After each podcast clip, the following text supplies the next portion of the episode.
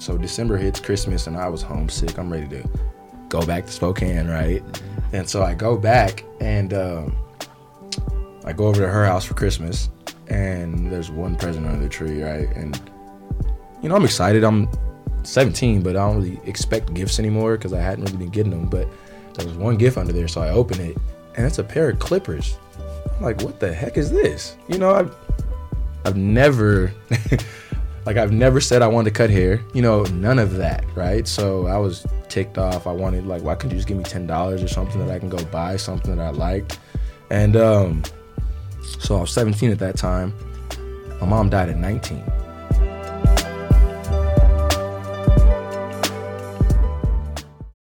Realtors, homebuyers, it's Andrew Augustiniak with the Augustiniak Lending Team at Neighborhood Loans, and I want to talk to you about our incredible $20,000 closing guarantee. Have you lost out on deals due to cash buyers? Well, guess what? Neighborhood Loans is putting their money where their mouth is. We guarantee we will close your deal on time or issue a $20,000 check to the seller.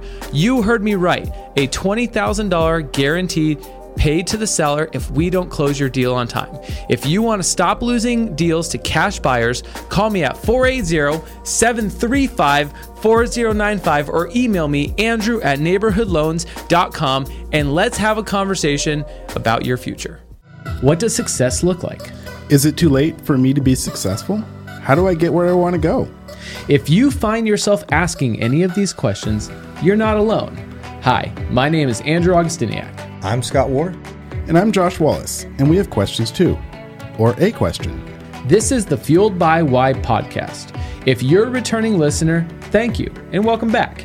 If you're new to the show, this podcast seeks to uncover the secret to success by asking not what or how, but why. We invite you to join us as we explore the part each of us plays in our own success. Each week, we speak with someone new and get the real story behind their success by digging a little deeper to learn why they do what they do. From CEOs to homemakers, each has a unique story to tell and offers valuable insights, advice, and strategies along the way. It all starts with why. Thank you again for being here and enjoy the show.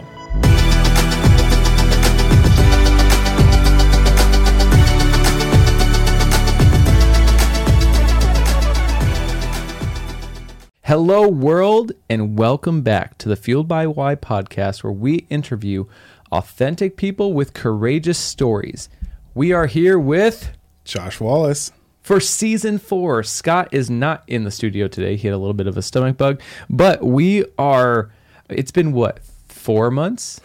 Yeah, four, four months. months. We've been prepping for season four, figuring out what guests we're going to bring on the show, making sure our sponsors all ready to go lining it all out.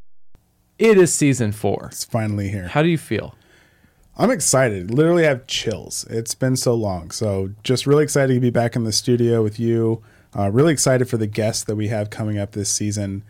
Yeah, it's going to be a good time. Farai, producer Farai, Farai is back in the studio. How are you feeling, Farai? Hey yo. Hey yo. Feeling good we he turned off the music when we were getting all pumped up. It was some good stuff. Once it's, Andrew started fist pumping, I knew this time. I knew this time. It's been, I mean, it's been a whirlwind of four months. Josh, you've been traveling, mm-hmm. probably more than the average person. You've had multiple weddings. Uh, Too many. Kid stuff. I've moved. It has been crazy. Scott's been going back. You moved I, companies. Moved, no, I, I was already here. Yeah. No, I was already here. Okay. I know Farai's been slammed. He's been hiring people. It sounds like it's it is. We've all been going full chaos mode, and now we're back in the studio to hear more inspirational stories. Yeah, really excited for the guests we have, but starting off with today's guest, Dre Brown. Dre Brown. So so you know Dre, mm-hmm. and you've been wanting to get him on the podcast for years a now. long time now. Um, but like give us give the, the the listeners and viewers for that matter but give the listeners like a little backstory on who Dre is and and why we we made him guest number one on season four. Well Dre is uh, my cousin so I'm thankful to have him in my family but he is also the top barber in Scottsdale um, barber to the stars. Um, and so we had to kick it off right with the season premiere today and we're excited for our conversation with Dre. Um, he's not just a local sensation, but also he's gotten a lot of national success stories. Um, he's the owner of Mug and Mane in Scottsdale. Um, it's a barber shop, and he's soon to be opening up a new one in Mesa as well, which we learned during the pod. Um, he's garnered national attention for pulling in um, talent like DK Metcalf of the Seahawks, LeSean McCoy, JJ Barrera, Bow Wow, um, who all who've blessed, you know, Dre's chair and got their cut. And so today we're doing a deep dive into the why behind Dre's journey, um, you know, his driving force for his success, um, from his roots in Spokane, Washington, um, you know, to where he is now. So we're very excited to share the story that we got to hear firsthand with Dre, which was quite deep. Yeah, it got that was it was one of the deepest episodes from whether you look for inspiration in your family life, in your business life, as a leader. Everybody will pull something from this interview with Dre because Dre truly comes from nothing um, to owning a barbershop and and you know a lot of barbers will just end up renting a chair out of a barbershop but Dre took that leap sold pawned some of his jewelry to pay to get the barbershop mm-hmm. started like a true risk taker who loves what he does and is very open about mistakes and, and messing up NBA players' hair Yeah. and and understanding that we're all not we're all not going to be perfect in what we do, but that's okay. Totally. Also, like touching on, you know, just their importance of relationships and how, you know, even through those mistakes, like you mentioned, like, you know, messing up NBA player's haircut, he managed the relationship and still has that client today, which is a huge thing. You know, we all think that, you know, like you mentioned, we have to be perfect and we have to get certain things done in a certain way. And Dre, you know, kind of tore that argument apart. It's like this is a process. Life is a process.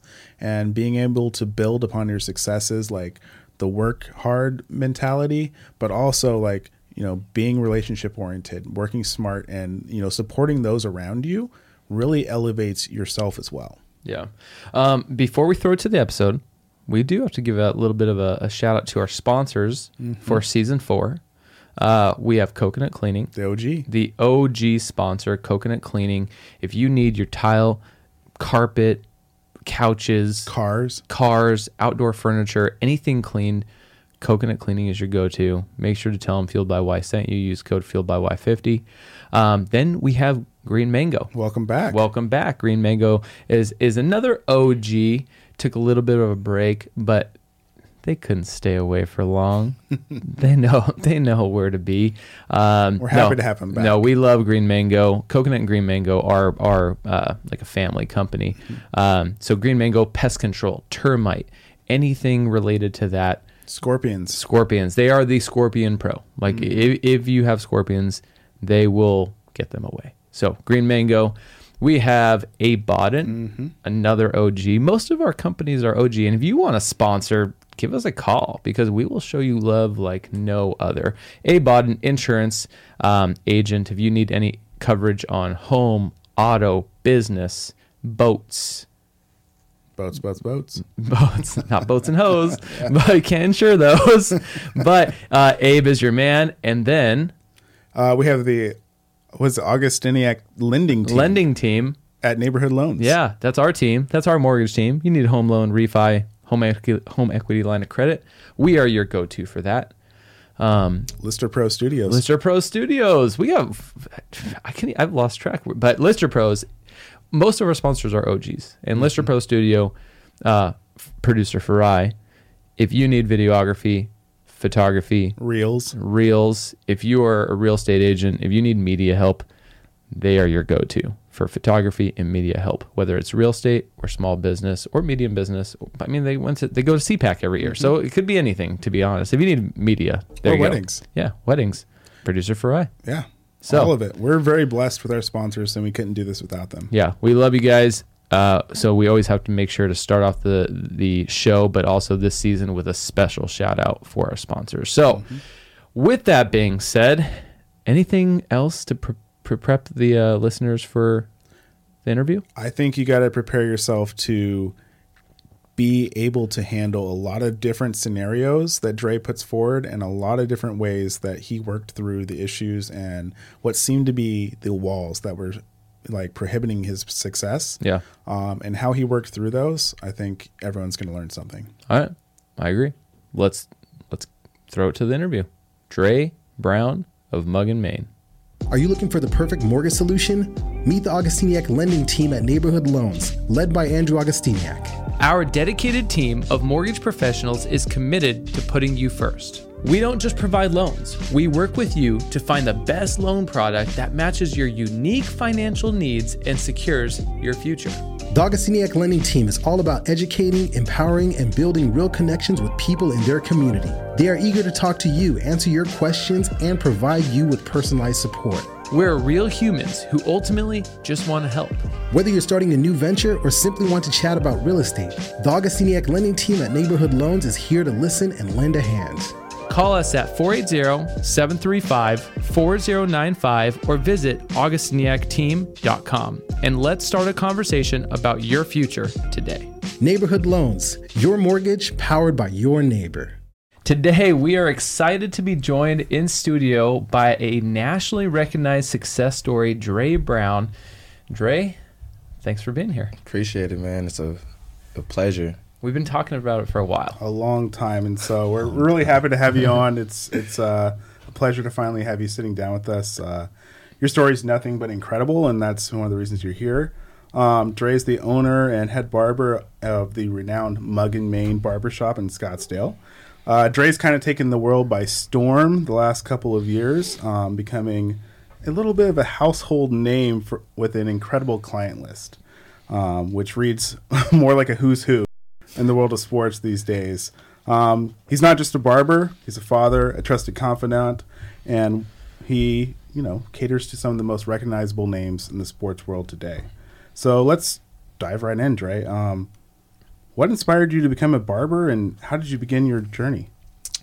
Man, what inspired me to become a barber?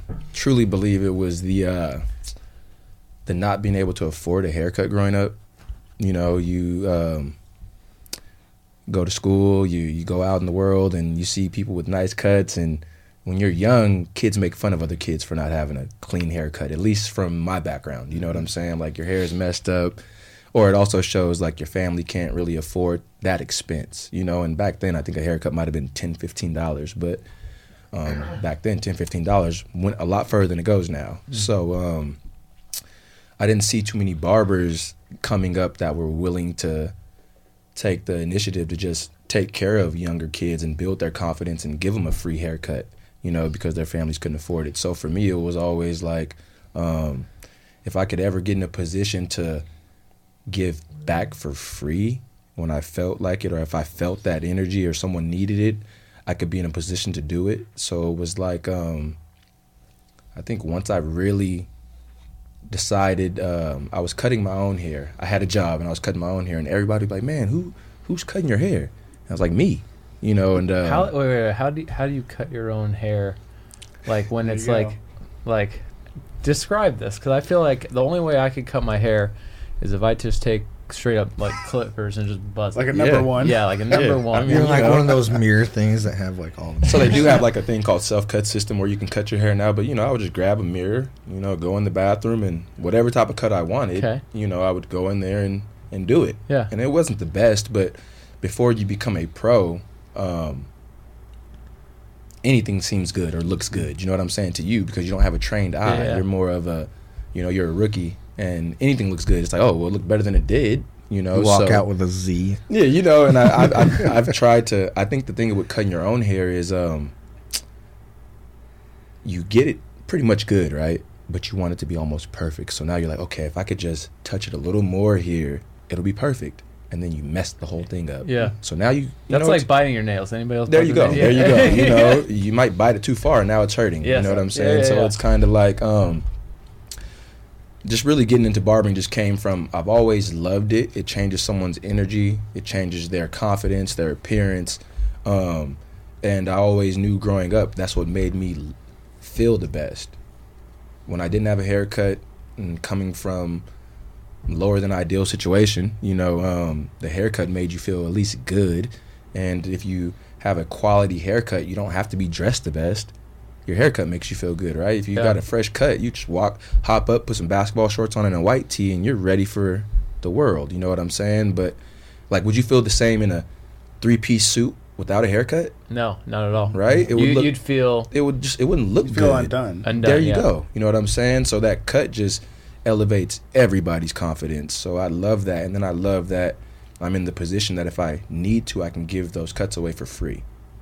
You know what I'm saying? So it just more so was it stemmed from me not being able to afford a cut to where I wanted to become a barber and somebody that can impact those lives of people who can't afford one, but also I mean the people that can afford it, they love coming due to the conversation that you have. and, Yeah. You know, obviously the quality of service, but I mean you're almost a therapist too when you're a barber. I just think it goes really f- a long way when you can service somebody and change their whole energy.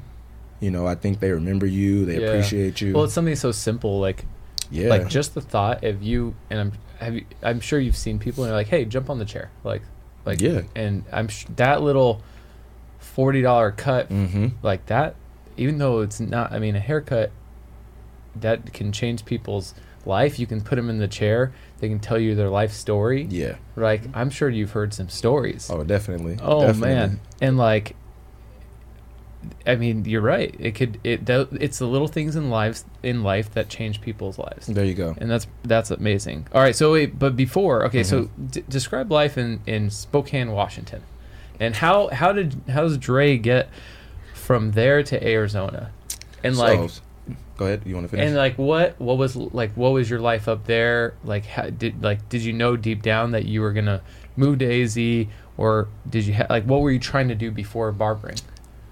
Well, I moved to Arizona when I was um, 17 with a family friend, which is nuts. You know, um, 17? Yeah, I was 17, and uh, you know, I didn't have the best situation growing up, so I would st- I was kind of staying with, um, like my club basketball team. Some of my teammates, I would kind of stay at their houses at that time during high school. Coming to Arizona from Washington was more so just, I think it was God, you know, being like, okay, I need to help you learn that there's more stuff out there and I need to build you up because you have come from such a, you know, low vibrational environment that um, I need to I need to awaken your, you know, your your spirit and you know, show you that your calling is bigger than just being here, you know? And um so I never thought about barbering or any of that. Actually, that's a that's a lie. I did because my uncles cut hair. A couple Okay. of them, they're not licensed, Yeah, yeah. but they were really good. Yeah. You know, I'm like, dude, I could, I could Sometimes definitely. those are the best. You man. know, I'm like, I could definitely. That's something I would want to do. You just see, like I, I said before, just the energy change on someone after a cut. So it was always something I wanted to do. But in Washington, I was just more of a, a kid still. You know, playing sports, running around, enjoying the, the four seasons. You know what I'm mm-hmm. saying? But I never was. I never even thought mentally how I think now. You know, my, my, my I'm not I'm not the same person. Nowhere near it that I was in Washington. You know, I was just in my infancy, just starting off. Yeah. Didn't think about the things I think about now. You know, Yeah. now I think about finances and things like that. like, dude, if I don't have enough to not work for six months or a year, I'm terrified. Yeah. And that's pretty much every day. I'm like, oh my gosh. You know what I'm saying? But before, it was like, um, I know I can make enough money to pay the bills at the end of the month. And Yeah. that's all that mattered. Yeah. You know what I'm saying? And life was easier to me then when that's how I thought. Now it's it's hard because I'm thinking about the future so much and how can I, you know, create opportunities for my family and things like that and how can I do things that's going to set them up in the future, you know? So I'm a completely different person than I was when I lived in Washington, but Washington is home, you know, so can never not appreciate, you know, that upbringing and where I come from, but I just feel like Arizona is just so much opportunity. It's this big salad bowl. Yeah. You know, people love to use the word melting pot, mm. But nobody in Arizona acts the same. Everybody's different. They come from different locations. They they have different cultures, and it all works here. It's like you you throw some cheese and some tomatoes, some croutons, and all that in a salad bowl. You can taste all of it, and it's great, right? Got to do guacamole you know, too. Yeah, yeah, yeah, yeah, you- Arizona, you know, right? yeah. So you know, you hook it up the way you like it, but Arizona's this big salad bowl of different personalities and cultures, and it's so much room for growth here. So you know, it's just a totally different life here compared to Spokane. That's just more um, small town, small city vibe. Like Yeah. everybody knows everybody in their business, and it's fantastic. But the growth there and the opportunities if I was a barber there, I would be a local barber. Yeah. There's nothing wrong with that, right? Because that's how I pay my bills is the everyday client. Yeah, the celebrities, that's great. The the you know, the blue check guy well, blue check don't mean what it used to mean anyways. But you know, Okay, for like blue check now? yeah. But um the everyday person really is the one that matters. You know what I'm saying? So yeah, if I was still in Washington and wanted to cut, I just wouldn't be as successful. You know, so I love Washington and the the foundation it gave me, but Arizona really opened that up. You know. While you were here in Arizona, what was the catalyst of saying, you know, I think I could do a barbershop here? Um, well, to do a barbershop, geez. I think it was. Did you uh, work at another barbershop first? I did. Okay. I did. I did. I worked at a barbershop called 24K Hair Spa.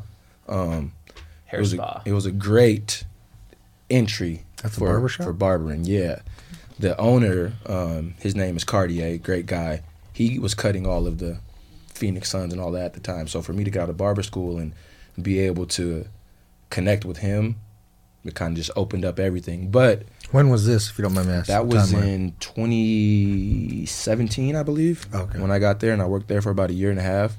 But to answer your question about you know what, like gave me the confidence or whatever to open a shop, it was more so seeing how his shop operated. You know what I'm saying, and seeing the things that I loved about it, seeing the the pride that it gave me to work in his shop and be around him, and then the um the way people gravitated towards me or what I like to say or I don't know, like when I start speaking it seems like people like to listen. So it was like um I felt like I could be a leader in the same sense that he was, but I operate differently. I think I'm more structured and more um I just have a way of speaking about me that, you know, people can understand and uplifting. You know, I, I start talking to somebody in the barber chair and they're ready to quit their job all of a sudden. It's like, no, don't don't quit your job. Like obviously use your job as a stepping stone to get to where you're trying to go, but don't think you have to work for somebody your whole life. You know, that type of thing. So for me it was like I saw he could do it. So I'm like, man, I, I know I can do it. Yeah, yeah. You know what I'm saying? I know I have the same similar drive, you know, so um was I ready when I did it? No. I don't think anybody's ever ready to take any leap, but if if that's if you're going to be ready, I think everybody would be successful in life. There was a time where you just know you're ready. Yeah. Right? You kind of just have to jump out there. So when I went into opening the shop, I didn't have any of the resources to open a barber shop. You know what I'm saying? But when you put yourself in the fire, I mean, you got to figure it out, right? So Yeah. I think that was the thing. Just kind of like I had the confidence, I had the the I was starting to find my way in the barbering industry, and um, also I had to separate myself because you know you when you work for somebody and they um, kind of help you build yourself up. I think they kind of sometimes, depending on who they are, they expect you to Stay there with them. there you go or operate a certain way you know so like this shop was strictly a walk-in barbershop Okay. you know um, which is um, that's typical that's normal back in the day Yeah. right you would walk in wait an hour however long you have to wait to get serviced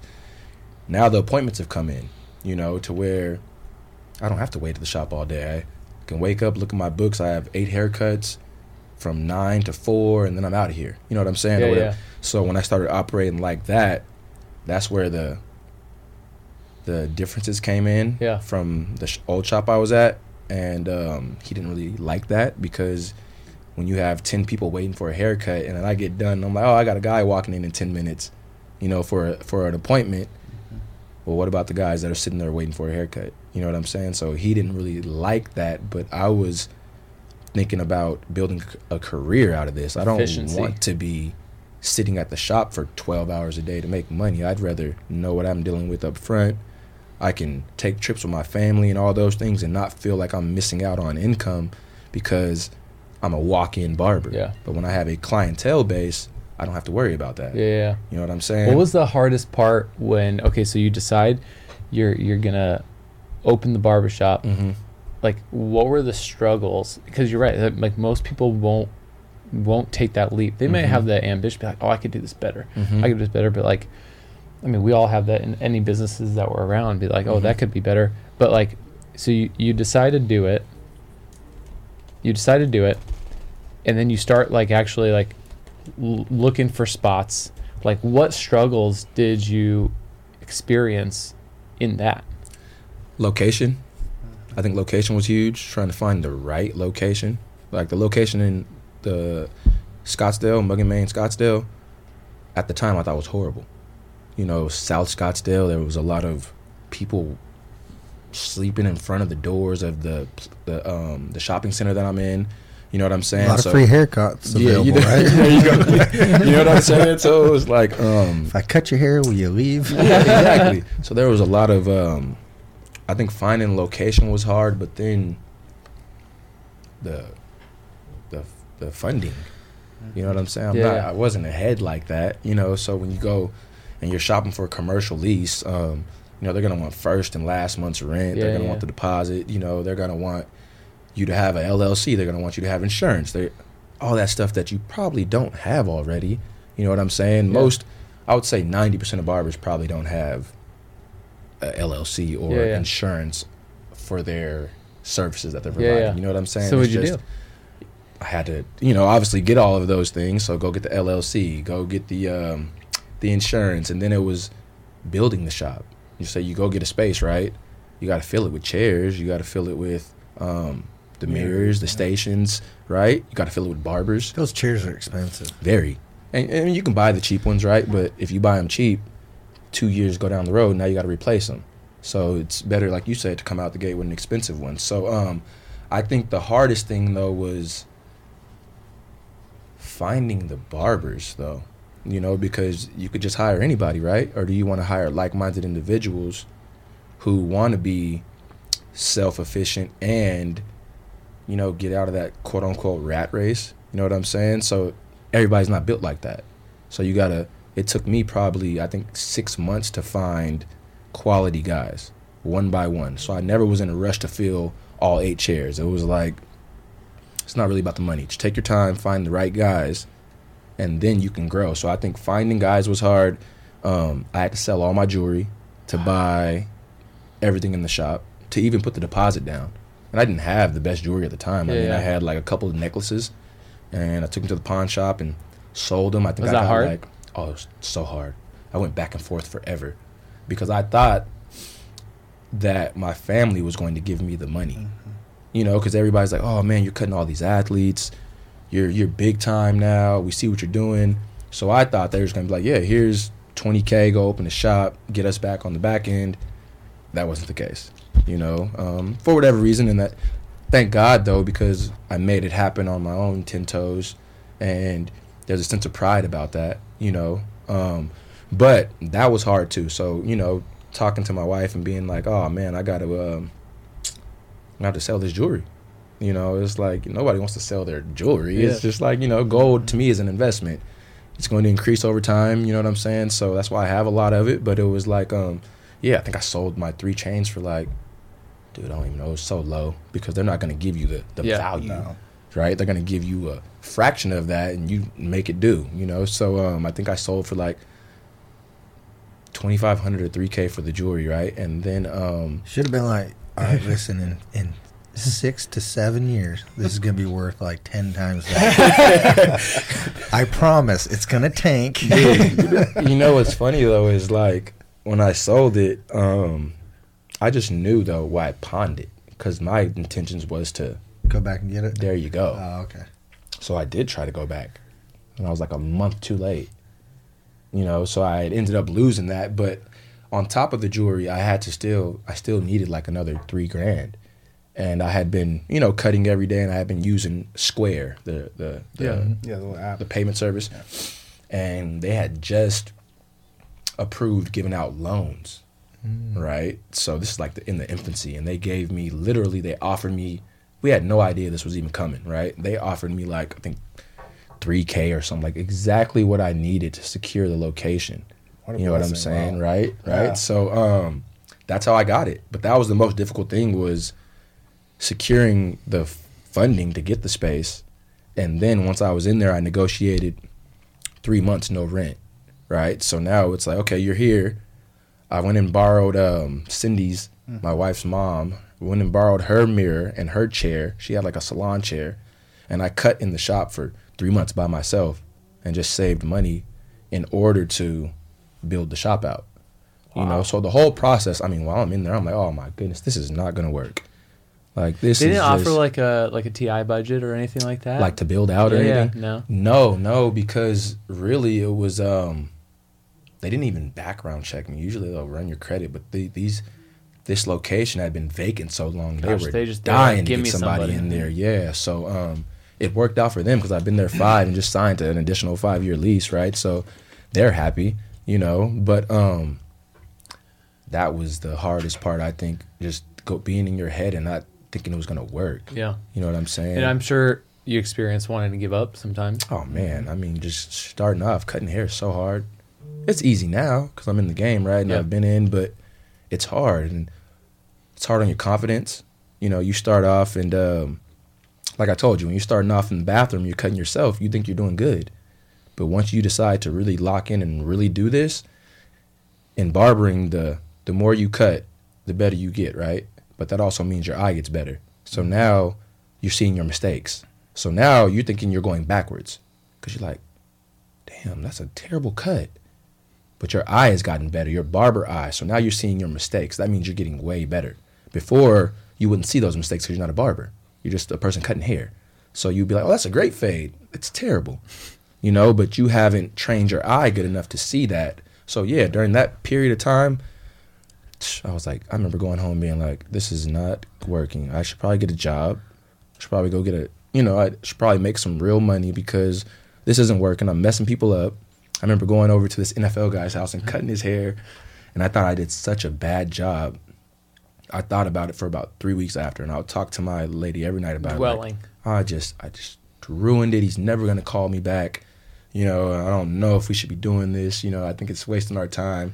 And you know, he hits me up like three weeks later, and it was that builds your confidence up. You know mm-hmm. what I'm saying? But then I get called to cut some guys on the Suns, and they're like, "Yeah, we got a game on TNT tonight or the next night, right?" So I'm like, "All right, I'll be over." Destroyed their hair, like did so bad, and uh I get home, and the next morning, like one of them texts me like, "Hey," and they sent me a picture of the haircut, and it was they're like, "Hey, can you just come over and fix it a little bit?" You know what I'm saying? So I was like, "Oh, this is embarrassing," but I go, I fix it, and it led to just that confidence and that um, connection between the person Yeah. to where they allowed me to grow while I'm cutting them. So I wasn't the best at the time, but the relationship built over time, and then they just allowed me to get better, right? Because it's like when you're a pro, you should seek out a pro to cut your hair, right? A professional. You want the top service, right? And they were getting like a guy fresh out of barber school who wasn't the best, but the connection was there. You know, like you say, if you sit in somebody's chair, you kind of talk about Life. your life. Like I got, I know people's stories or their secrets more than their wives. You know what I'm saying? Yeah. Like due to you're a man. Yeah, yeah, You know, you- got to come kind of relieve how you feel about whatever situation in the barber chair. That's the same with professional athletes. You know, so you really get their their day to day lives and what they're thinking about, and um, that connection is what created. I think where I'm at today is being able to connect and you know kind of bounce things off of each other and and then keep it confidential and not tell people's business you know what i'm saying i think all of that kind of led up to um where i'm at now but just starting off i think that was the most difficult thing was you know creating the shop and staying true to what i believed i was doing because along the way you run into some so many hurdles that could really turn you the other direction. You know what I'm saying? So I think just staying locked in and believing in what the initial plan was, which was was, to create an environment for like-minded guys like myself who wanted to create a career out of this and not be a side hustle because most people mm-hmm. think barbering is a side hustle until you meet a real barber and they're probably making double what the average income is. You know, the regular bar is probably making double the average income. I don't even know what the average income is these days, but depending on location, it's you know, if you're in Central Phoenix, it's probably 40k. You know what I'm saying? Scottsdale it might be a hundred and some thousand. You know, but the average barber is right in the middle of that. You know, so if you're top tier, you're probably in the two three hundred range. Middle, you got to be, you know, I say 60 to like 150, and the lowest barber's got to be doing 40, 50k. You see what I'm saying? Yeah. So it's like, um, yeah, just staying confident in self. I think was the hardest thing. But once you I always through that- wondered why Chris Paul came back with like his hair completely off. it's good to know the story. behind Hey, when you say you like jacked up that person's hair, like Yeah. you did you did you think it was it was bad or did he know it was bad was when a he co- when you called the next day? it was a combination of both. I knew it was bad from the like the moment I did it. Yeah. Just you know, everybody I think their hair texture is different. Yeah. So um, you know, once you get there, you really don't know what you're dealing with till you get there. Mm. And I can honestly say this: all professional athletes have terrible hair. They can't be blessed in everything, right? You can't.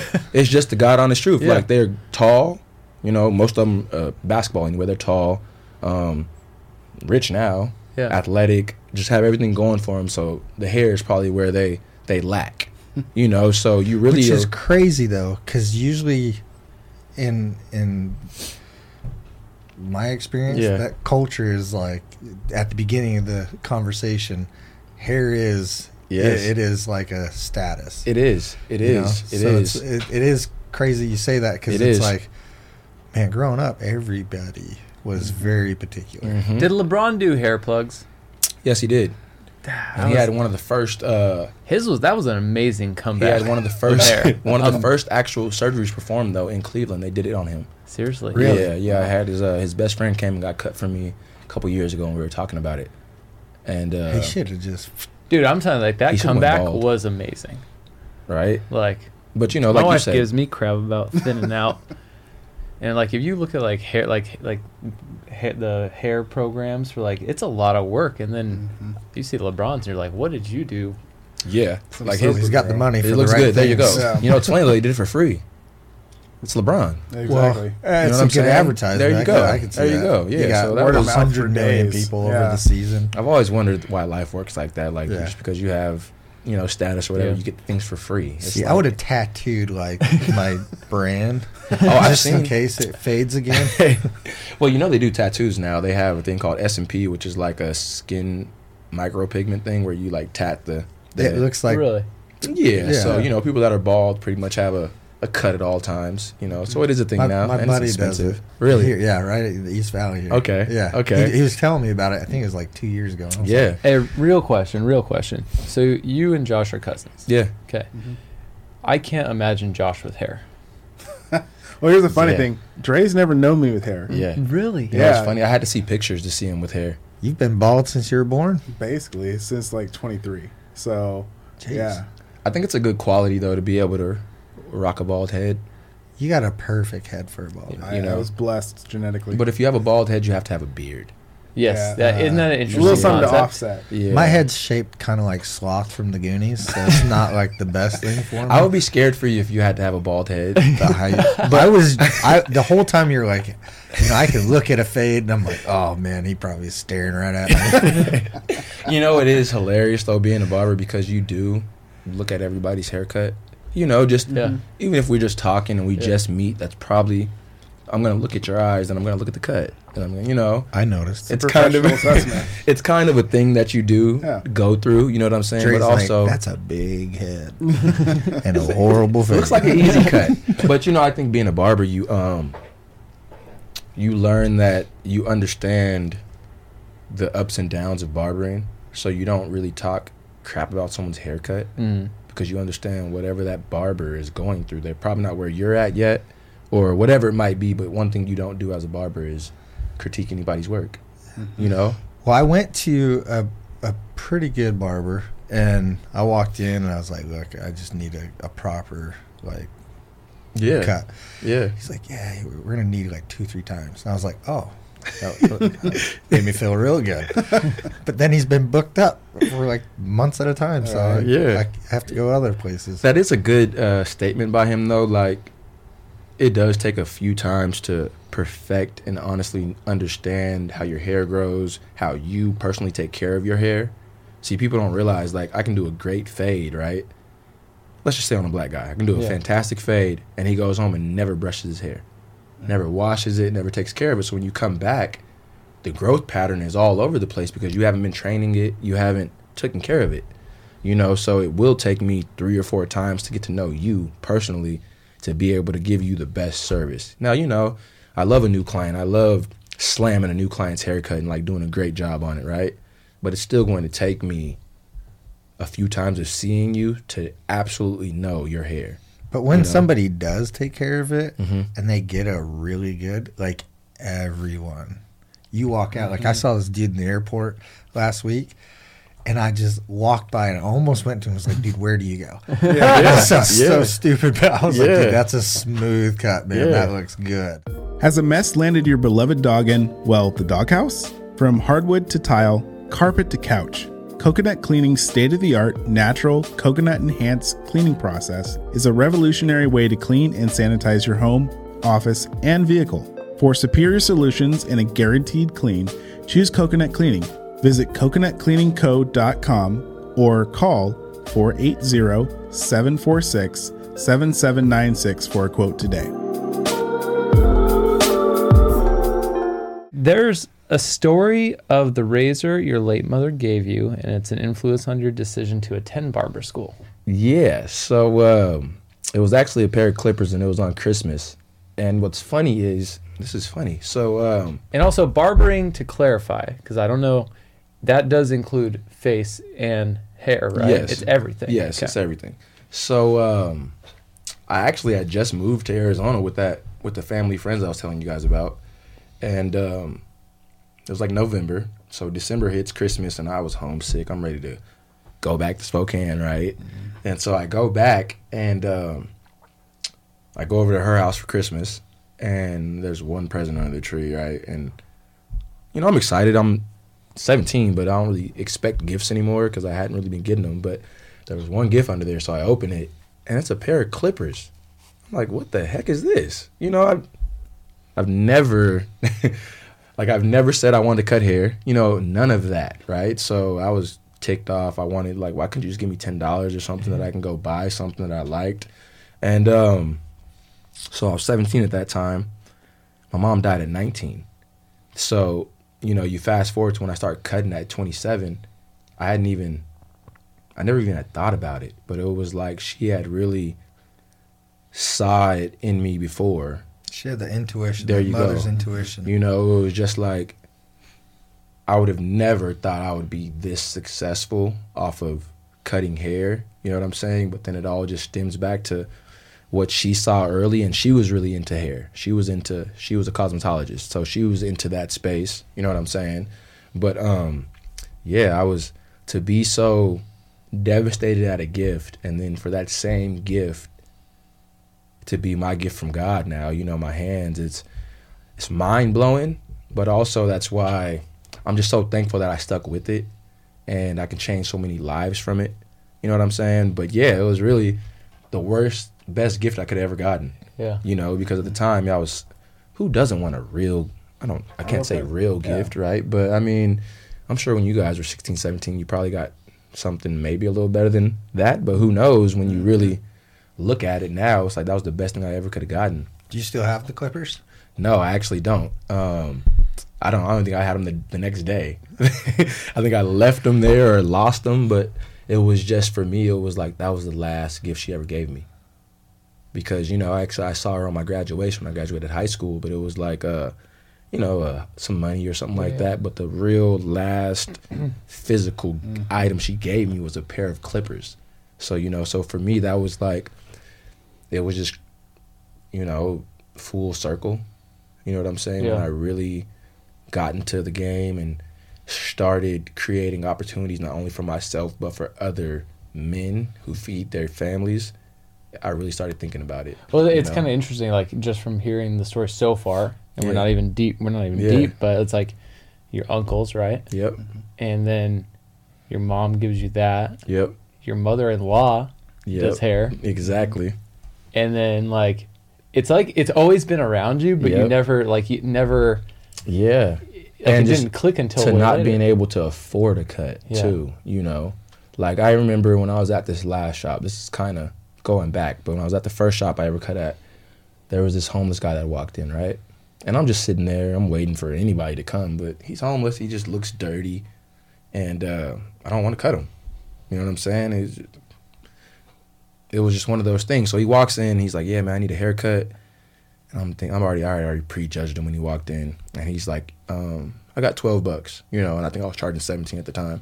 I was like, "All right, whatever, come on, man." So I start cutting him, and um, he goes into his life, right? He starts telling me about how he usually wears a three piece suit and he's all sharp and um, he doesn't have a phone though, so he's like, "But you can pull up my Facebook."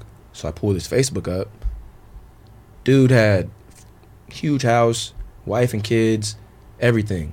They died in a car accident, Oh, and he lost everything. Right, so he's like, you know, explaining himself, but he's like, "I just need this cut so I can go get, try to go get a job. I'm trying to get back on my feet. You know what I'm saying?" And uh, long story short, though, I gave him the cut for free, obviously. You know what I'm saying? But he leaves, right? So we go, I'm telling the owner about this, right? So we go try to pull the camera, right? Like the guy never came. It was like the oh. camera stopped working or whatever, but that period of the guy being there was not on the camera. Right? So now it had me thinking like, man, was this like an angel? Like what was what is this? Right? And it sounds fake, but it was one of the craziest things like that I've ever experienced and it stopped me from judging anybody that comes into the shop. Mm-hmm. Stopped me from judging bums on the street or I don't even call them that bum. I call them like just people that have less than. Yeah. But I stopped judging those people because that blew my mind. And he wasn't lying, you know, because then once he got up, he was like, man, had a great conversation and you gave me such a great cut.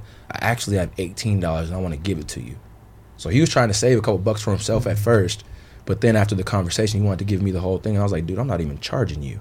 I can't charge you after you just the conversation we had and you know. But it just goes to show you like you just can't judge anyone that you see that you don't know. 'Cause you everybody has have- a story. Yeah, like everybody. And to see that and to see how clean he was six months ago, to and he was wearing a suit when he was dirty, but it was just the fact that, you know, you, Well, you ju- saw him six months ago. No, I was saying I was Oh. saying six months Oh. before he had came to get a haircut. Gotcha, gotcha. Right, he was living the life that we all live now, so to speak. You Yeah. know, just happy, and then things went south. That accident happened. One of his daughters was hanging on in ICU, so he's literally shelling out money to try mm-hmm. to, you know, and they ended up all passing away. But he lost it after that. So to to to give him, I wi- I wish I could see him now to see if he Yeah. got the job or whatever. But also, Maybe one day you will. I don't even know if he was real. Yeah. Just due to trying to, you know, Yeah. pull it back on the footage and not be able to. It was like, man, I don't know. So, but that changed my whole outlook on barbering, really, because I already knew I could impact lives, but that just showed me that I was looking at people the wrong way. Yeah. You know what I'm in saying? In a world of social media and and constant judgment and Yeah. constant uh, perfection and I mean it's it's so hard it, it's so powerful when somebody finally like finally realizes like like I'm not going to judge anybody because like that's the whole purpose of our podcast is because Yes. we want to hear the story of anybody Yeah, because exactly. everybody has an amazing story and we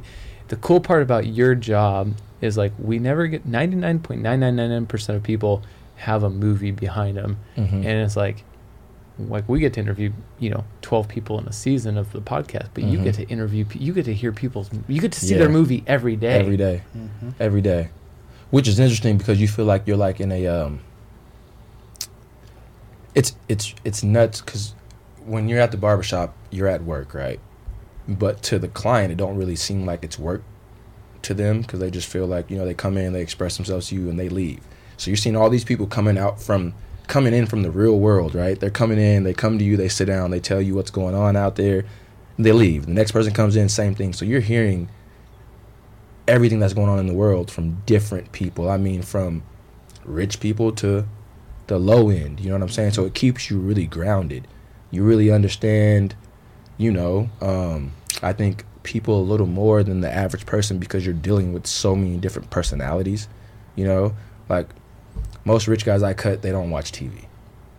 They're not even uh, in tune with what's going on at the bottom because they're thinking so much higher and they're on such a different wavelength. You know what I'm saying? Than a person that comes in and they're literally in the mud still. They're trying to make it out. They're working hard. They go to work every day. Their their perspective of things is different. They probably watch TV. They probably believe the news. Yeah. You know what I'm saying? So you have such a broad range of different people that come into you. You I'm stuck in this one spot all day.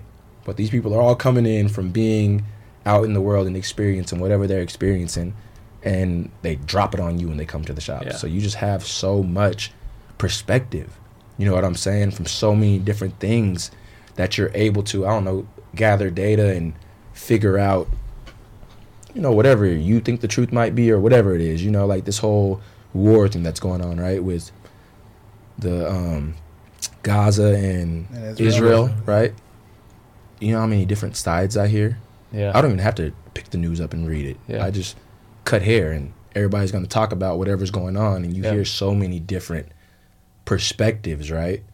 And I love that about cutting because I don't have to choose a side. Yeah. I can kind of, you know, now I do have things I stand on and I'll voice that, but it's a good thing to be able to understand why someone feels the way they feel and be able to hold a conversation and not choose a side. You know what I'm saying? So I think it's like you hear so much, you know, um, it's just an interesting position to be in cutting hair. You do Yeah. feel like a therapist. You Uh, truly, you I know? mean, you truly are, and you're a therapist, but it's it's cool because it almost keeps like barbering and your personality. It's like it hasn't changed in a hundred years. Yeah. Like it's still just an old school where no social media. Social media, you pick sides. Mhm. Facebook, so Instagram, you pick sides. Like Mhm. when you come there, it's human beings having a conversation. There you go. Great debates, all of that. But Yeah. one thing, it has changed a lot over time due to the fact that, um, like barbers now are like, you do have this celebrity thing about it now. Yeah. You know, it used to just be. I don't. It wasn't like that. Now it's like I get people that come to me just because I cut certain people, and they want to say they go to this guy who cuts certain people, or people think that you're in a different realm because you deal with these certain type of people all the time. You know what I'm saying? So, and then back in the day, barbers used to not only be barbers but dentist, and it was a surgeon. I mean, I use a razor. I can literally, you know, there's things you can do.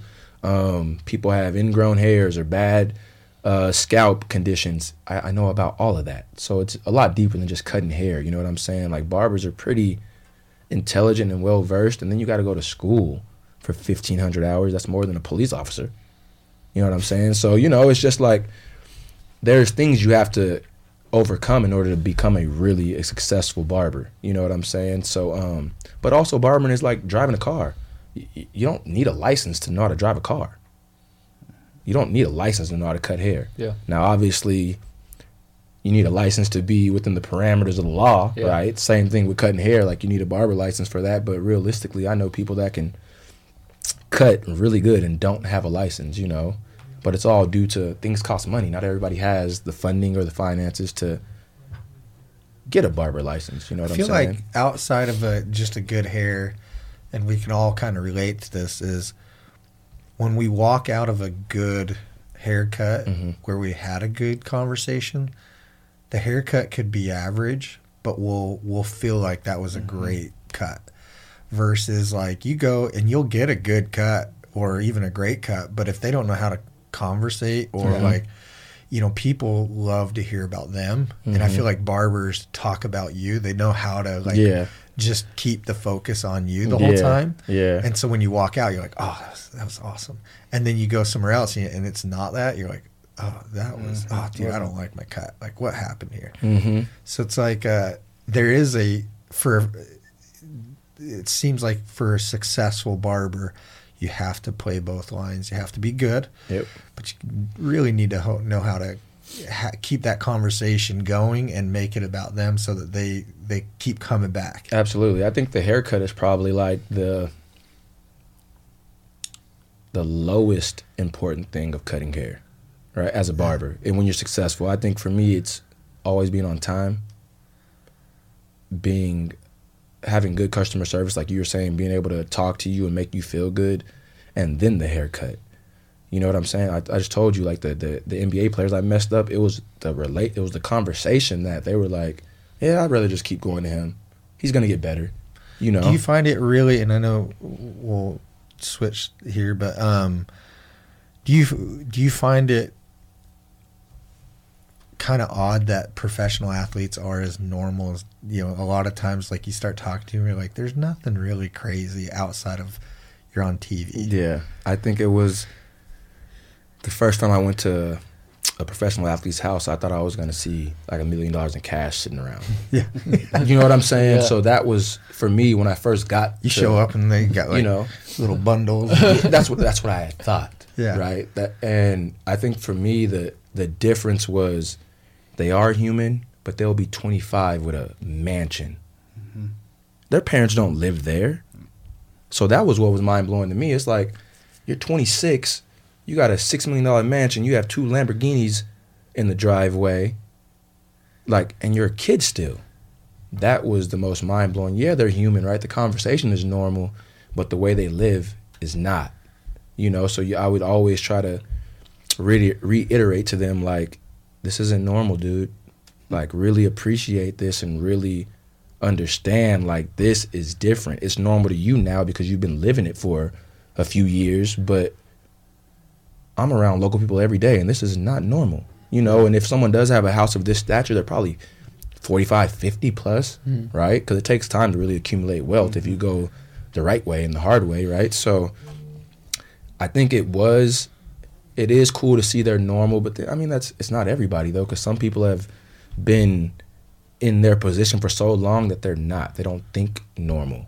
You know, some guys are prima donnas. They think they're really cool, you know, or they think their status is bigger than the world. You know what I'm saying? I have dealt with those kind of guys, you know, but for the most part, I think um, they all are normal, which is cool.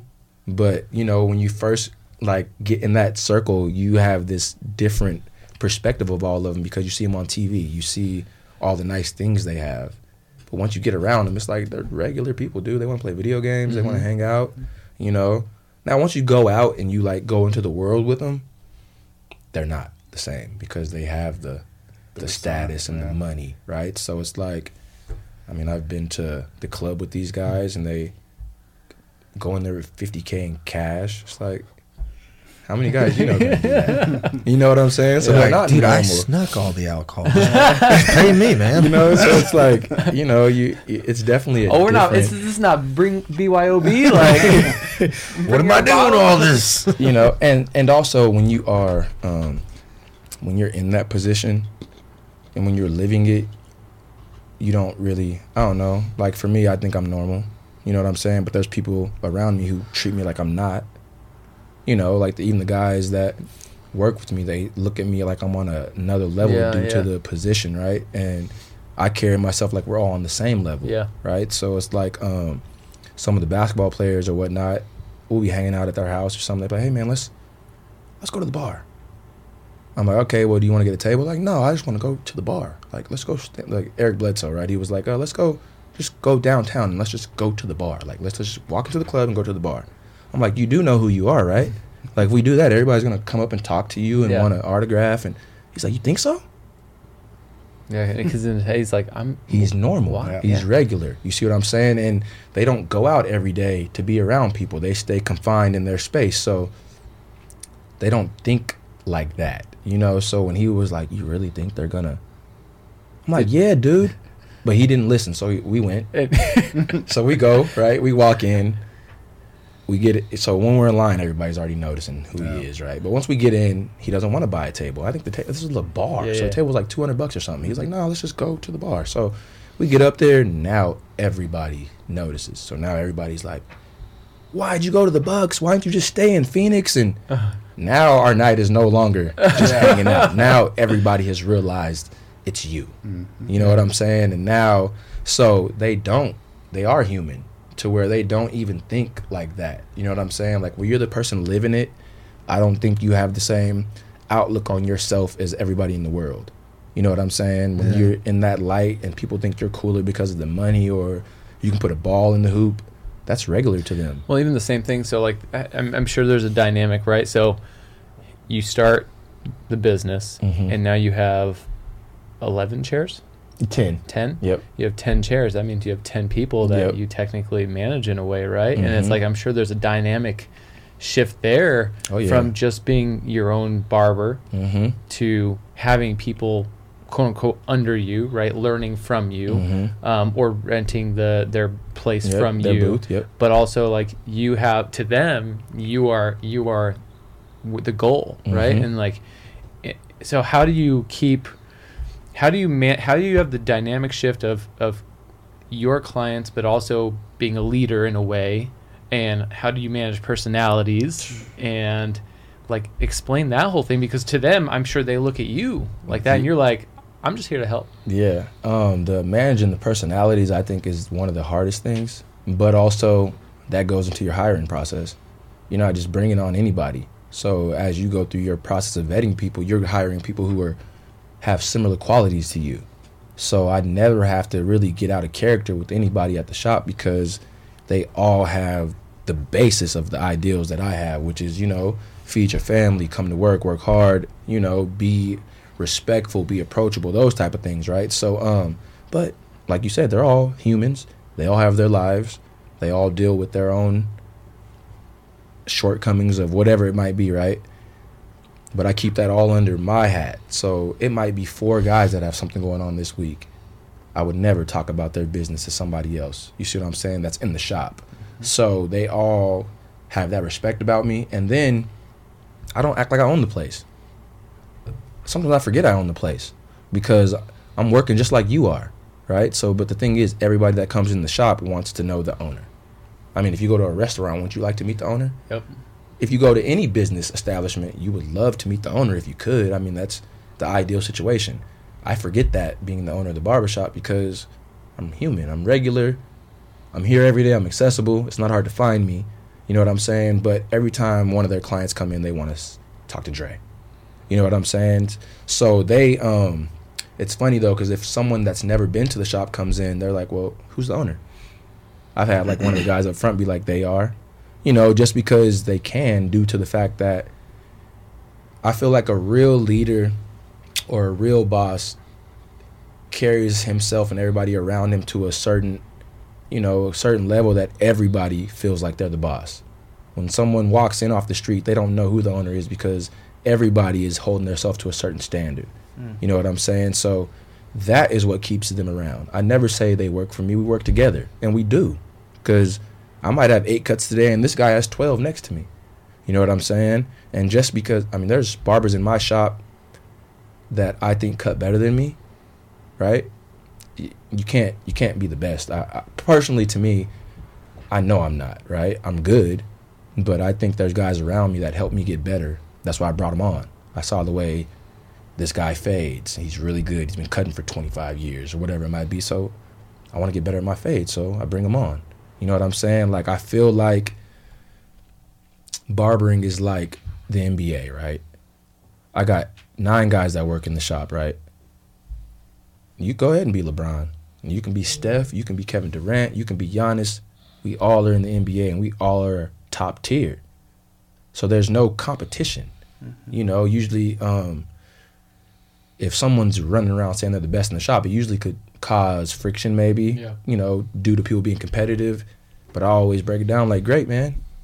You can be Michael Jordan. I'll be Kobe. Yeah.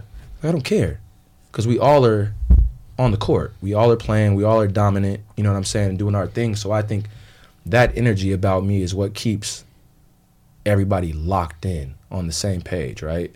And it's easy for me to balance what people are going through when they know I'm in it with you.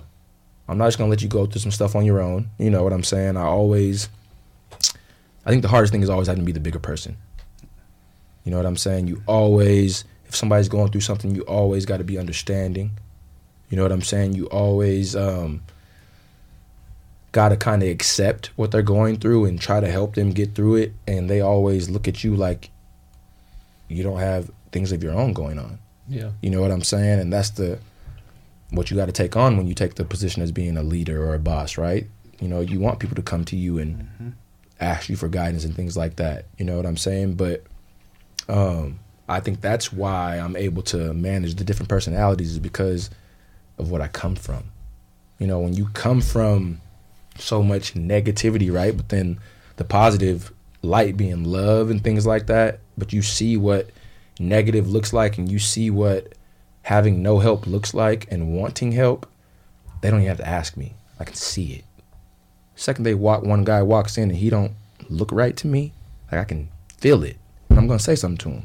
You need help? Everything all right? You know what I'm saying? Like that is how I operate. And I always wanted that when I was growing up. Like, you know, even if you don't know me and you see me and my mom struggling because it was just me and my mom, right? You would want somebody to we'd be at the gas station and we're putting in 75 cents in the tank. Like why can't someone just help us? Give us a full tank. So I do that type of stuff. If I if I'm in line and I see somebody pay for a dollar in gas, as soon as they go outside, I fill that tank up, please. Because I'm in position to do it and I would want somebody to do it for me. I take that same energy into the barbershop. Love that. Someone struggling in the barbershop, that's nobody else's business but ours since you brought it to me. So however I can help you, I'm gonna help you. You know what I'm saying? I've had guys get behind on rent. Forget about it, man. Just move on. That's awesome. You know what I'm saying? What um, because you were featured in ESPN, right? Yeah. we were. Uh, that was talked about. Yeah. What did that do? Touching on the leadership and and having all these people, how did that affect them? How did it affect your business? And uh, and to backtrack even further, Yeah. how did that all happen? Like, did that like did one of the basketball players bring it up to ESPN, or how did that all no, go down? you know what's funny? Um, so to start off with how it happened, it was Super Bowl. So we had so many fes- festivities here. I think the whole week leading up to Super Bowl, right? So, um, ESPN was just out looking for a black barbershop in Scottsdale, and this is people always tell me I'm the luckiest person they've ever met. You know what I'm saying? Because things just happen, You're like, right? but it's Scottsdale. Yeah. so there you go. So boom, they they were just I think they had someone had I'm not sure, but they said they had saw my article in the Scottsdale the So Scottsdale magazine. Oh, and so and in that article it talks about um me cutting the the celebrities that come to town and all of that stuff, right? So and athletes. So they saw that, they walked in one day towards the end of the shop about to close and they had all their ESPN stuff on. They're like, "Hey man, we would love to shoot a segment in your shop. We love what you stand for, what you do. Do you think you could, you know, like beef it up a little bit and get people to come and wear jerseys? And I'm like, of course. You know what I'm saying? But it was very last minute. Literally, they were coming the next day. Hmm. You know what I'm saying? Hmm. So, you know, I just did like a couple little posts and put it out there. But I think for the shop, I remember afterwards, two of the guys like literally crying. Like, I came back after like, I went home, I changed, I came back. Some guys were still hanging out the shop, and they were crying just due to the, I think the exposure and the opportunity, and they've never been around that type of energy. You know what I'm saying? It wasn't like I go looking for this stuff. It kind of just comes, and they see how I lead by example. But I'm not really leading by example. I'm just walking in my truth, right? I'm just walking and sticking to what I know, right? And I think just like um seeing the guys cry though, the couple that did, it wasn't A like couple of the barbers. yeah, it wasn't. It was mind blowing to me, right? Because I think they see, you know, flashes of what they want to do with themselves, and also just being a part of something that's great, and it's not just me. Like I want, I wanted them to be just as involved in it. I want the camera to be on them. You know what I'm saying? We've had other uh, media outlets come by, and I've tried to push the camera onto other people. I don't want to just be the sole focus. You know what I'm saying? But I think the ESPN ESPN um, thing was just more, just some authentic. You know, just seeing what the shop looked like at its capacity, where we're all hanging out. It's kind of like that, anyways, in the shop. You know, people hanging out, shooting the, you know, talking, debating, drinking beers, laughing. So it was kind of just natural for everybody. But um, the guys just they loved it. But I think also it made them want to like uplift themselves and create more opportunities for themselves because they see that happening for me, you know, which is what I want. I want them all to. I remember hiring everybody, and I told them all I think they all are gonna have their own things eventually, their own shops. They're all gonna spread their wings and fly. They're not gonna need me. You know what I'm saying? Obviously, it takes people longer than others, but I've always had that mentality. So I think sh- them seeing that, um, I think it just uplifted them to want their own things, and that's what you want. You want them to one door open for them and someone else to come in, and you know, you built another guy up, and you know, you keep that process going. So I think, um, man, I think I just was blessed and highly favored to get E ESPN. You know, I'd never reached out or to try to get them or anything like that. I think it was just, you know, God working like He normally does, and it comes when you least expect it. You know, every time I feel like I'm getting stagnant, something pops up. Have you seen an increase after that the Super Bowl or Yeah, but you know what's funny though? Yeah, at the time, but even right now, it's just it's slow in the space.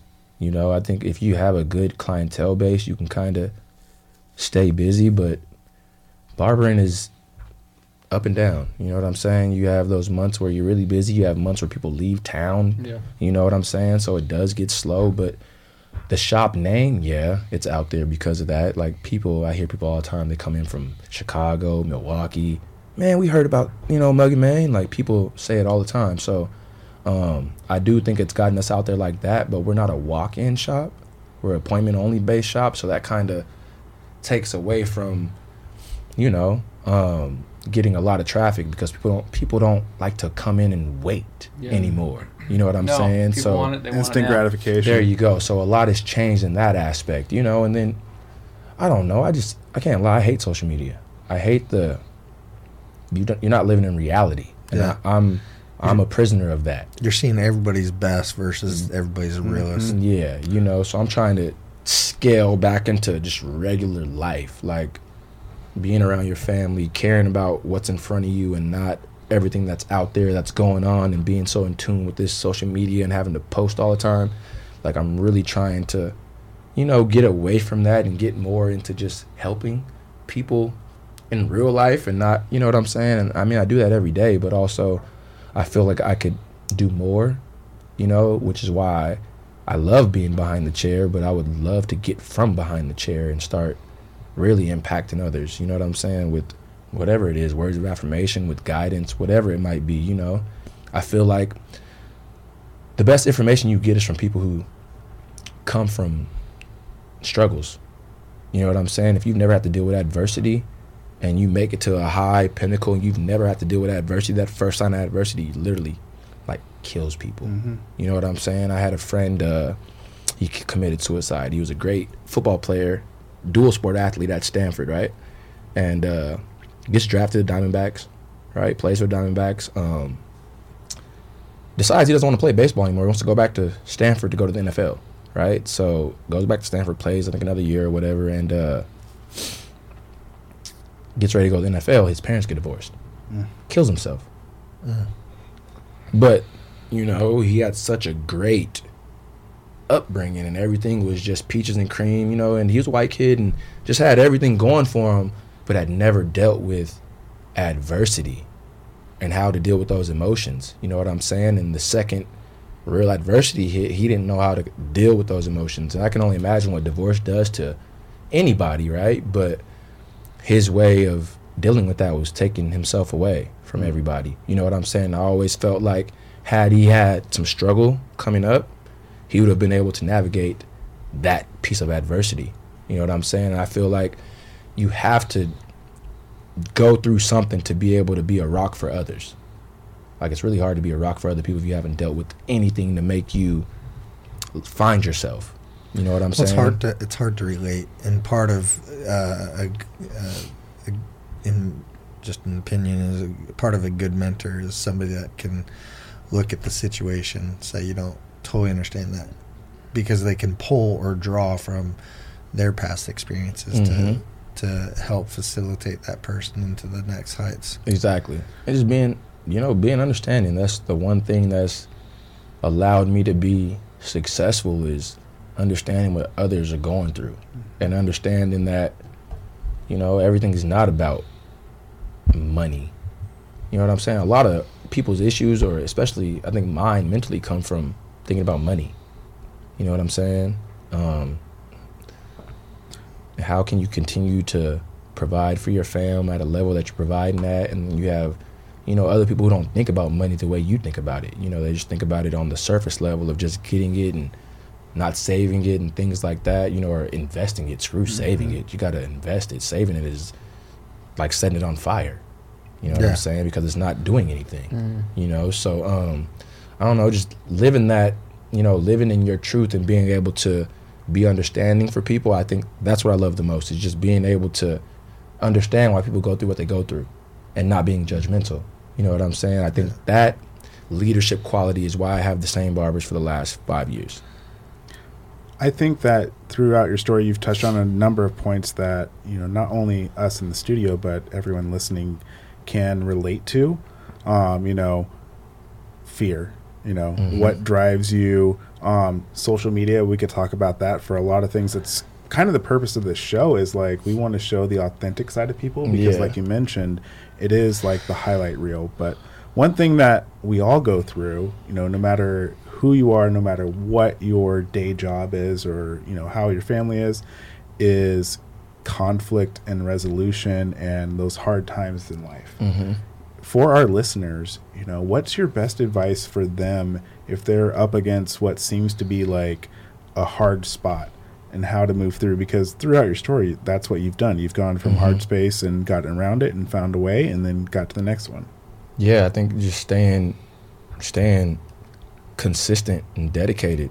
You know, like I think when you're trying something, I tell one of my barbers all the time, this guy is brilliant. He can do everything. He can draw. He can make shoes. He can. The dude does everything.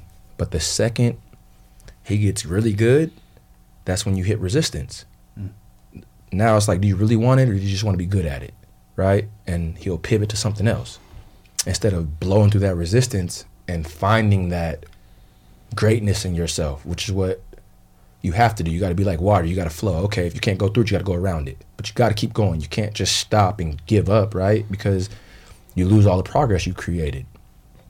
Like, you know, I've had guys, you know, be like, man, I just don't know if barbering's for me. You know, it's like slow. I need to mm. go get a job. And it's like, well, if you do that, That's really not going to be for you. there you go. You're gonna lose all this momentum though, and all the clientele you created and everything you have going. They're gonna go to somebody else. You know what I'm saying? then you're gonna lose all the momentum you got to do what? Go back to square one. You know what I'm saying? So I just feel like in anything you do, you have to stay focused. You have to really create habits, right? Habits are hard to break, whether they're good or bad. You know what I'm saying? So like for me, the habit I created when I got into barbering and I got the shop was being there. No matter if I went out and had a drink with some people at night, I was going to be at the shop the next day in the morning. And once you create that habit, if you wake up and don't go to the shop, you're mad at yourself. Mm-hmm. You know what I'm saying? So it was like you got to create those good habits because they're hard to break no matter what. Just like a bad habit is hard to break, a good habit's hard to break. You know what I'm saying? So just staying locked in and staying focused, I think, um, and believing in the reason you started in the first place. You know what I'm saying? Because there's a reason we all start whatever we do, right? So it's like whatever gave you that initial push to really dive into what you're doing, you got to remember that. You know, you say your why, right? You got to remember that and stay true to that. And I think eventually you come out on the other side of that. You know what I'm saying? And now you you're able to um what do they say? Never become a jack of all trades and a master of Yep. none. You know what I'm saying? So like I feel like I'm mastering this barbering. Now I'm still doing it every day, but I'm funneling into other things. You know what I'm saying? I'm really big into crypto. You know what I'm saying? So really trying that. I'm tr- I want to get into real estate. You know what I'm saying? Just to park my money. I don't want to get into it to slang houses or nothing Yeah, like yeah. that. You know, but it's like It's an investment. It's your, Yeah. It's your ne- it's the next level. there you go. It's the next But it's just thinking that way for one to start. But um, It's cool because you can be a leader to everybody you're around. Because, I mean, I see it every day in real estate and mortgage, and people don't teach you it. People, Yeah. it takes one person to learn it, Mhm. and then those like my father learned it, taught it to me. It's like, and then I try to teach a lot of clients. It's like same thing for you. It's like you have your people, and you're the leader You're the Yeah. one doing it, Yep. and then hopefully you get to teach that to everybody around. You know, I tell people all the time because people are like, man, you're so good with crypto, man. You make so much money with crypto. Mm-hmm. You've made so many people so much money with crypto. Why don't you charge? And I've never believed in what do they say? The game is to be sold, not told. I don't believe in that. Like, I'm going to give whatever knowledge I got away for free. It's going to benefit me in the long run way better than if I charged you for the service and the knowledge, right? Like, if I give you information for free and you use that to your advantage, you're always going to mm-hmm. remember where you got that information from. You're never going to be afraid to say you got it from me. You know what I'm saying? It always starts here. So I love that anything I know, I I'm gonna give it away. I'm gonna tell it till I can't tell it no more. People want to buy classes from me. I don't. I'm not into that. You know what I'm saying? I'd much rather literally just give away any info I have, and the relationships it creates and what comes back from that is what I love about it. You know what I'm saying? So barbering, same thing. People ask me all the time, man, how do you get all of these athletes and celebrities? I message them. As soon as someone gets traded to Phoenix, I DM them. Welcome to Phoenix. Ever need a cut? Reach out to me. Right? I mean, if you don't put yourself out there to create the opportunity, the chances of it really coming is slim. Hmm. You know what I'm saying? So I've always just like, you know, p- put yourself out there and don't be afraid of rejection. You know, I think that's one of the biggest. I lost so many NBA guys starting off by being bad at cutting hair. So, like I told you, I, I gained a grip, a lot of them, but I lost more than I gained. You know, and that's a part of the thing. And you got to, you can't let it stop you and slow you down. You know what I'm saying? Uh, It did discourage me though. You know, like it, it was hard. And that's where most people would give up too. There you go. Do you have any regrets In barbering? in life? Bar- Uh, barbering or life? No, I think uh, that's what brings you to where you're at today. All the decisions you make, right? You know what I'm saying? Um, I was telling I was telling my wife this the other day though that uh, if I would have known my mom was gonna die at 19, I would have never came to Arizona. Just because the time, so many so many things that I know now that I wish I would have been able to ask. You know what I'm saying? But me coming here allowed me to really spread my wings and and uh, detach from that, you know, from my mom, right? Because it was just me and her for so long. So it was like for me to learn to be away and be on my own. I think that created this the person I am today, right? Where so many people can lean on me and you know that strength that I have. But no, I don't think I have any. You know, I think I'm really just getting started. You know what I'm saying on what I can do to really impact others in the world. But that is really what the drive is for me is helping people. You know what I'm saying? It's like I would love to, you know, be well off and chill on the beach all the time and mm-hmm. stuff like that. You know what I'm saying? But I think my real calling to is just helping people, however I can. So know? would you say that's your why? that is definitely, you know, obviously people are gonna say you know their family and their kids, but for me, my why is the idea of helping others to be a- to be able to help others. Like, okay, if you position yourself, you know how many people you can help. You know, you can't help anybody if you're not right within. Mm-hmm. You know what I'm saying? You can't help anybody if you're not in position to help anybody. So you got to take care of self first. I always tell people like you got to take care of self. You take care of self, everything else will take care of itself, right? Mm-hmm. So it's like that's where Dre first came from. It wasn't that literally was put yourself first. No one else has done it for you growing up. You know what I'm saying? Like I played sports. My parents were never at any of my games. Hmm. I'm at all of my kids' games. I don't miss one. I don't miss practice. You know what I'm saying? Like hmm. that is due to not having that coming up. You know, so like that confidence, that put yourself first. You will always be able to help others if you do that. You can't You give know. what you don't have. There you go. So, you know, you, you don't want to be selfish, but a little part of you has to be in order for you to be selfless and help others, right? So it's like, yeah, that's where I'm at with that. It's just I'd rather be able to be in position to help others opposed to being able to just look out for me. Yeah. You know? Like if I was just looking out for me, I think I would be a potentially I think I would be a bigger barber. I see a lot of barbers right now who I'm cool with. They don't own shops. They have a studio. So they've gotten like the the call to go on LeBron's show and do the the shop and those type of things because they they are solo barbers. They're only worried about them. I got, I'm worried about nine other people. You know what I'm saying? And all of those guys have gotten opportunities to cut celebrities from being at the shop.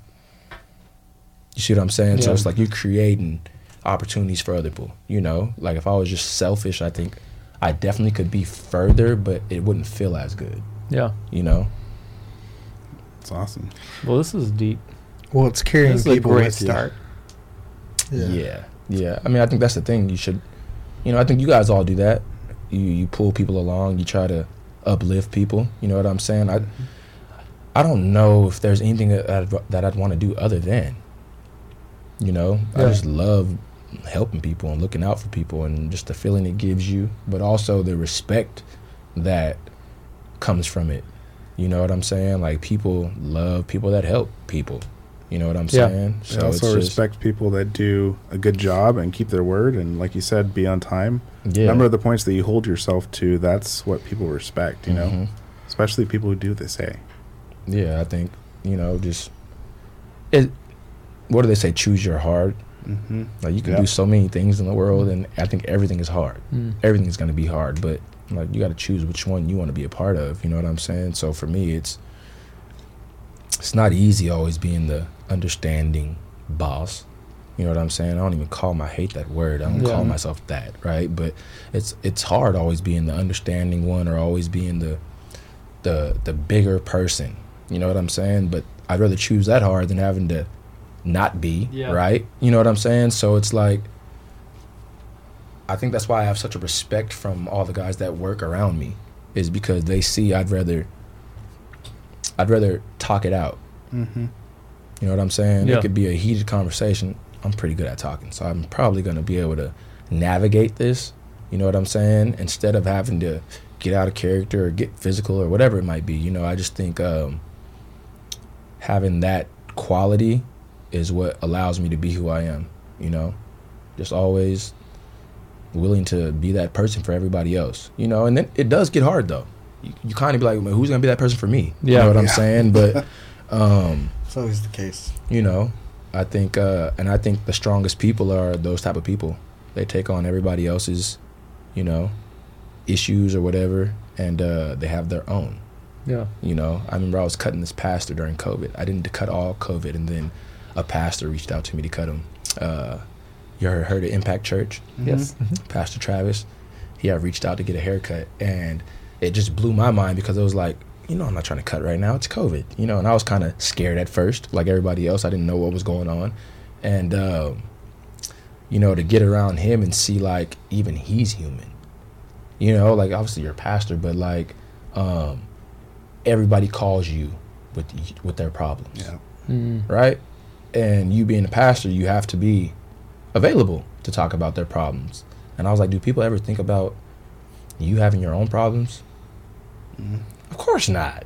You're a pastor. Yeah. Like, what problems do you Yeah, have? you're great. You know what I'm saying? So it was like, it was just really eye opening to see, like, because I had asked him, does he have any problems of his own? Of course, I'm human. You know what I'm saying? So it was like, you do have people who live life strictly to, or solely to, you know, help others, even though they have their own issues going on. You know, just some people aren't wired to even think about your issues. They're so concerned with their own issues that they don't think you have anything going on. So, you know, I deal with that a lot, but like you said, choose your heart. Who cares? You know what I'm saying? Yeah. That's a Guys, this is a great, start. great start to this for season four of the podcast. Um, we gotta start wrapping it up. That was amazing. That felt like it was ten minutes long.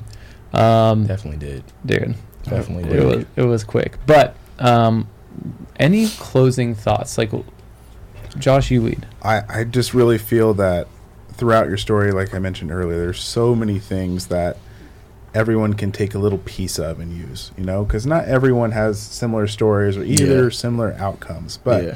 you know, we all face certain things, whether it be hardships or troubles or losing someone, Mm-hmm. you know, and finding a way to move, as you said, like water, you know, move around it Mm-hmm. is really helpful for everyone because we're all going to face that. It may be today, it may be tomorrow, maybe 10 years from now. Mm-hmm.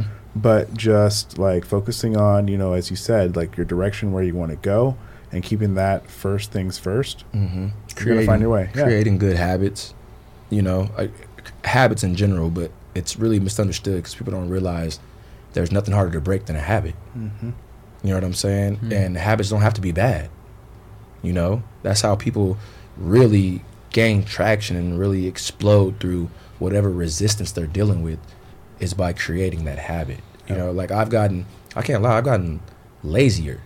You know, like I, I knew I had to grind hard to get to where I'm at, but then once you get there, it's like, do I need to be at the shop at eight o'clock? When I create my own schedule, I can go in at nine or at twelve now. Mm-hmm. Well, guess what? That starts to set a bad example to the guys that work with you. Yeah. Mm-hmm. You, and that's been one of the things I'm navigating now, is seeing that I've created like some monsters. You know what I'm saying? Because it's like, you know, like you create this, and now guys that started, they were probably let's say charging twenty dollars, so you had to do 15 cuts to make 300. But once they get around you and you start pouring into them and uplifting them and building them, on top of them building their self, so that's what it requires.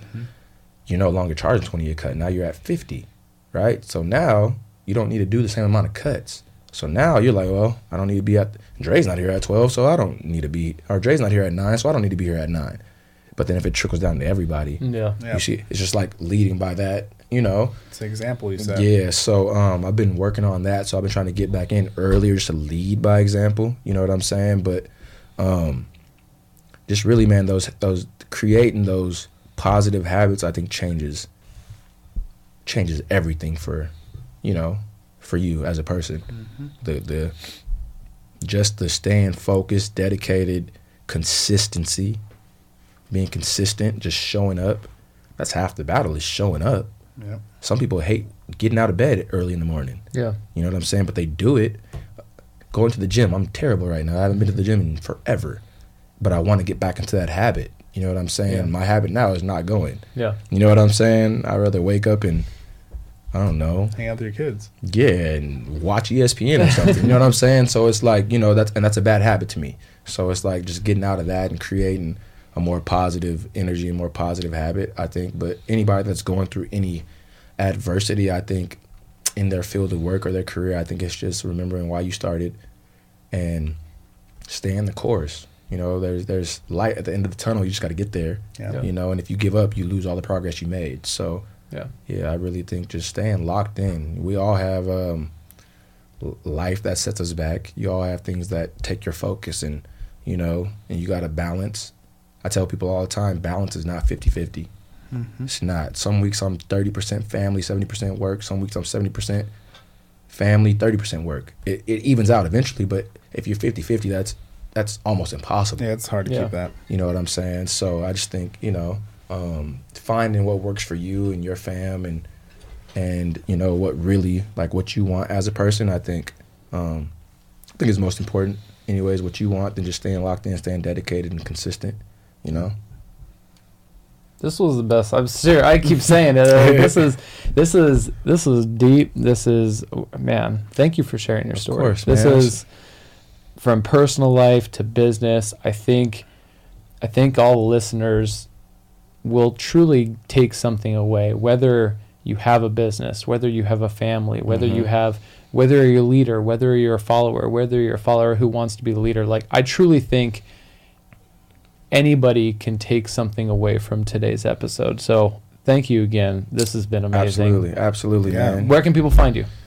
So um, I'm really on Instagram at Dre First or um, Mug and Mane on Instagram. Um, or you can come by 2515 North Scottsdale Road and see me. People always be like, Dre, you never answer your phone. of course I don't answer my phone. Just find me.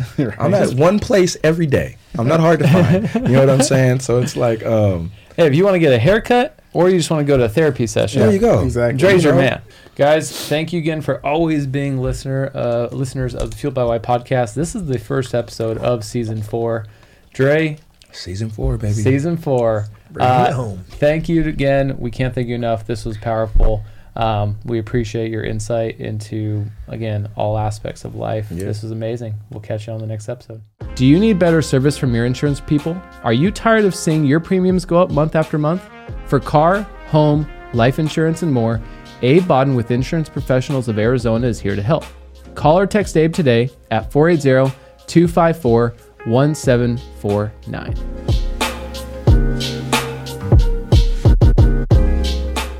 Thanks for listening. If you've enjoyed this episode and you'd like to help support the podcast, please share it with others. Post about it on your social media or leave us a rating and review. As always, you can contact the Fueled by Why team at fueledbywpodcast at gmail.com and don't forget to follow us on Instagram at Fueled by Why. Thank you again to our guest, our sponsors, our production team, and to you, our loyal listeners.